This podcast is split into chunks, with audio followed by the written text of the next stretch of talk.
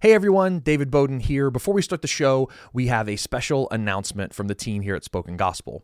As we approach our summer film block, we're filming our final introductions for our whole project on the Bible, including books of the Bible like the book of Revelation and Chronicles, and it's going to be an amazing time. And we are almost finished funding our need for this film block, and we have about $30,000 left to cross the finish line. And we are asking you, our podcast listeners, listeners to help make this possible. So please consider supporting our mission by visiting the Spoken Gospel website, clicking on donate, and contributing what you can. Whether you choose to donate once or monthly, we're so grateful for your support. Okay, now on with the show. Welcome to the Spoken Gospel Podcast. This is our attempt to speak the gospel out of every corner of Scripture. We believe every part of the Bible, Old Testament and New, is about Jesus, and this podcast is our experiment to publicly test that belief. Let's jump in.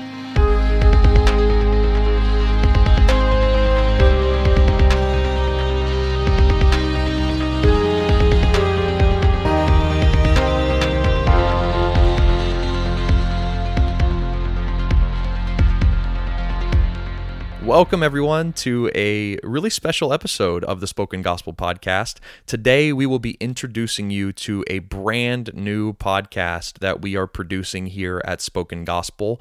It's called Jesus in All the Bible, and it consists of short three to four minute biblical devotionals that explain what's happening in a biblical text and how to see Jesus in that text. It's kind of the three or four minute version of the hour long podcast podcast that we do here. It's a it's a quick distillation, so you can kind of think of it like the Spoken Gospel podcast is the full meal, and this is like a little bite sized snack.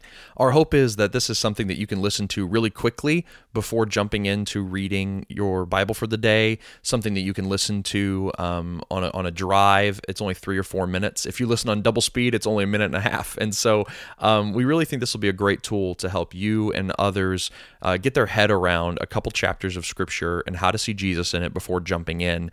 And so um, we're really excited to launch this new podcast. We've already released um, all of Genesis and Exodus is releasing now. The new episodes release every Monday, Wednesday, and Friday. And we are just so excited for you guys to follow along. So if you're a fan of this podcast, we invite you to go over and search for Jesus in All the Bible in your favorite podcast app and subscribe um, to this new podcast so you can follow along. What we're going to do today is I'm going to introduce you to three of my favorite episodes from the Genesis series that we released, season one uh, of the Jesus in All the Bible podcast. Uh, the first one we're going to listen to is from Genesis chapter 3. So this is the story of the fall. And um, you're going to notice that we go pretty quickly through what's happening in Genesis chapter 3 and turn to see how do we um, treasure Jesus in this text. So um, I hope you enjoy what will probably be for you the very first episode of Jesus in All the Bible podcast. I hope you enjoy it. This is Spoken Gospel. We're dedicated to seeing Jesus in all of Scripture. In each episode, we see what's happening in a biblical text and how it sheds light on Jesus and his gospel. Let's jump in. What is sin? Now, that's a really big question, and we get our first glimpse of it here in Genesis chapter 3. Adam and Eve have been made in God's image, given the garden to enjoy, and are simply to tend it, have children, and cover the earth with God's image and presence. That's all the knowledge of good and evil, right and wrong, that they needed to thrive. In fact, they are only given one negative command they are not to eat of the tree of the knowledge of good and evil. But the question is, why? It's because the tree offers a knowledge not provided by God. To stay away from it would be, in a sense, to say, God is enough. He has provided everything that I need. To eat from it, though, would be to say, God is not enough. I need to provide something better for myself. So, Satan, a spiritual being who looks like a snake in this story, tempts Eve to take this second option. He tells her that if she eats from this tree, she will know everything God knows. In fact, she will be like God. Now, this should have been a pointless temptation. After all, Eve was already made in God's image and had been told everything she needed to know from God Himself. But she wanted more. She wanted to provide for herself. And that's what sin is trying to get the good apart from God. Ironically, as soon as Eve and Adam ate this fruit, they did gain a new bit of knowledge, but it was only the knowledge that they were sinners. They felt ashamed, naked, and afraid of God. So they have a conversation with God after trying to hide from Him. But ultimately, man and woman receive a curse from God. They will be kicked out of the garden and they will die. But along with this curse also comes a promise. God promises that Eve will have a child that will crush the head of the snake, breaking the curse of death and separation. It is truly amazing that only three chapters into the Bible, we already have an explicit promise of God's plan to save the world through what we know as the gospel. That is because the promised child of Eve is none other than Jesus. He is the one who crushed Satan's head by taking the curse of sin off of us and onto himself. Furthermore, Jesus overcame the death earned in the garden by rising from the grave. Jesus not only reversed the curse earned by sin, he also gives us a way to conquer sin in our own lives. You see, unlike Eve, we fight sin by trusting that Jesus is enough. He has done enough, provided enough, and will always be enough. You can stop trying to earn it. Satan's head is already crushed. I pray that the Holy Spirit would show you the God who provides so richly for us that He doesn't want us even going near the destructive lies of self salvation and sin. And I pray that you would see Jesus as the promised one who has crushed the head of the snake, defeating death and the curse. Thank you for listening to Jesus in All of the Bible, a spoken gospel podcast. Spoken Gospel is a nonprofit dedicated to speaking the gospel out of every corner of Scripture.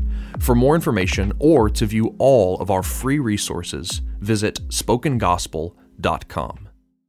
Man, I just love that. I love that we get to talk about a piece of the Bible and then preach the gospel out of it in a couple of ways in just like three minutes. I really do love this new format. Uh, I hope you found that enjoyable. I hope that it uh, encouraged you and um, made you want to engage with Genesis chapter 3. The next episode we're going to look at in the Jesus in All the Bible podcast is from uh, Genesis 10 to 11. We're going to look at the story of the Tower of Babel specifically. Uh, I, I, picked this episode because, um, one, I, I think it's a really crucial story in the, in the storyline of the Bible and the story of Genesis. Genesis. But two, I, I love the, the, the quick way that we're able to see Jesus in it, and it's one of my favorite Jesus um, Jesus moments in Genesis. And so uh, I'm really excited for you to listen to this. This is Genesis 10 to 11 from the Jesus in All the Bible podcast. The flood is over. God has made a covenant with Noah, and Noah's kids have been divided Shem with a blessing, Ham with a curse. Now, we see the blessing and curse play out. Nearly every wicked nation we meet in the biblical story later on comes from Ham's cursed line Egypt, the Philistines, Nineveh, Babylon, Assyria, and a host of others. But from Shem's line comes someone who will be the father of God's blessing to all nations. Abraham. As humanity starts to grow, some of Ham's children, most likely a man named Nimrod, yep, Nimrod, settled in a place called Shinar, which is also known as Babylonia. They attempted to build a man centered city that would make a name for themselves instead of for God. And the centerpiece of that city would be a colossal tower that reached up into the heavens, showing that they didn't even need God anymore. In fact, if they wanted God at all, it would be their tower, their temple, the God would use to come down among them. And God noted that if they are one people with one language, nothing will be impossible for them.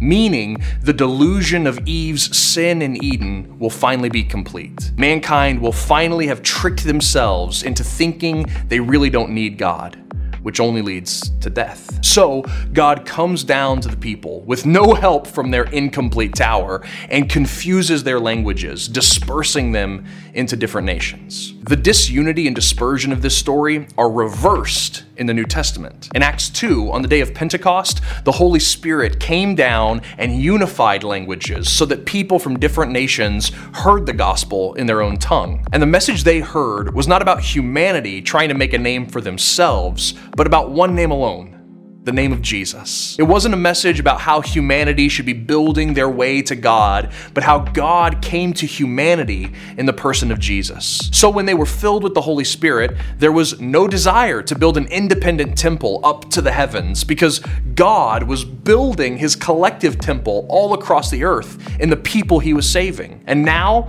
for the church of Jesus, nothing will be impossible for them. What was destructively true about the experiment with the tower in Babylonia becomes constructively true about the church of Jesus. We can do all things through Christ, and the gates of hell will not prevail against us. There is no condemnation for those who are in Jesus. The gospel put into the hearts of people by the Holy Spirit reverses what happens at the tower. I pray that the Holy Spirit gives you eyes to see the God who refuses to leave us to our own devices and that you would see Jesus as the one who came down from heaven to do everything necessary to make salvation possible. Man, that's just one of my favorite things. I love that idea that Jesus does not require us to climb this tower or build this tower up into the heavens, but that he has left the ultimate temple of God and descended down his heavenly tower to us to come and make us his new people in his new city. I just think it's such a beautiful picture, and that like is what happens in uh, in Acts two in the day of Pentecost. The Holy Spirit falls and builds his church. So anyway, I hope that was encouraging for you. I figured that the last place that we should go to close out this um, this little entry into the Jesus in All the Bible podcast is the last episode of the Genesis series. This is, uh, you'll remember that Genesis ends with Joseph um, bringing his family to Egypt after becoming second in command. He has um, kind of done that whole trickery thing with his brothers, where he pretended that he didn't know them, uh, and uh, you know snuck the the silver cup into his youngest brother's satchel and all this stuff. And so now um, Joseph's dad and whole family are are coming to Egypt where they can escape the famine and be blessed forever. And we kind of get the end of Joseph's story and the end of Jacob's story, and this leads us into the book of Exodus. So I think this would be a, a cool place to to end our time together, looking at Jesus and all the Bible with the last five chapters of the book of Genesis. The end of Genesis gets us ready for the beginning of Exodus. God told Abraham back in chapter 15 that his descendants would be strangers in a foreign land for 400 years. And now that time is coming. It's no wonder then that when God appeared to Jacob on his way to Egypt, God told him not to be afraid to go. And the reason he didn't need to be afraid was that God would bring them back out of Egypt. And this is a promise repeated constantly throughout these last chapters of Genesis. Jacob makes Joseph promise him to bury his body back in Canaan as a testament to the fact that his descendants won't stay in Egypt. Before dying, however, Jacob extends a long series of blessings to his 12 sons. This is the high point of all the blessings and curses pronounced through the fall, Cain, Noah, Abraham, Isaac, and Jacob. Now, God's promise is passing from one individual, Jacob, Jacob to a whole nation. Israel. But above all the blessings given, history recounted, and promises made in these closing chapters, one truth stands out above all the rest. After all his brothers did, Joseph is not even mad. He actually forgives them because he knows something true about how God works. Here's what he says You intended to harm me, but God intended it for good. You intended harm, God intended good. This is the theme all throughout Genesis. God takes the sinfulness, deceit, trickery, lust, depravity, and selfishness of humans and makes good out of them. From Adam and Eve's fall to Jacob tricking Isaac to Judah sleeping with his daughter in law, God has been bringing good out of evil the whole way. And he does it to accomplish a purpose the saving of many lives. How can we not see the gospel in this? People sought to harm Jesus by imprisoning him, forcing him through an illegitimate trial, whipping him though he was innocent, and murdering him on a cross. They intended harm. But God intended good. Through harming Jesus in this way, God has accomplished his ultimate purpose the saving of many lives. Jesus is the promised seed of Adam and Eve that crushes the head of the serpent. Jesus is the descendant of Abraham, Isaac, and Jacob who blesses all nations. Jesus is the one who will bring us out of this current Egypt we are in and take us to the promised land of his presence forever. I pray that the Holy Spirit would open your eyes to see the God who keeps his promises even through the evil intentions of human hearts. And that you see Jesus all throughout Genesis as the promise keeper who takes every evil intention and brings about God's ultimate good. Well, that's it, everyone. Uh, that is the brand new Jesus in All the Bible podcast. Like I said, we'll be releasing new episodes every Monday, Wednesday, and Friday, and they'll follow that same format about three or four minutes looking at what's happening at a biblical text and how to see Jesus in it. And so we hope you'll follow along, search for Jesus in all the Bible on your favorite podcast app, and subscribe to follow along. Please share it with your friends, read through the Bible with your friends using this. Um, we are just so excited to share it with you. We hope it's a blessing to you. We hope it's a good resource and tool for you and uh, for the people that you know who want to engage the Bible in a meaningful way. And so, thank you so much for listening. Thank you for being a fan of the Spoken Gospel podcast. We just um, so appreciate your support and how you champion us and cheer us on. And uh, we hear you, we appreciate you, we love you, and we're going to continue trying our best to make good content for you to help you see Jesus in all of Scripture. So, um, for now, this is the uh, episode this week for the Spoken Gospel podcast. I'm David Bowden saying thank you for listening, and we'll see you next week.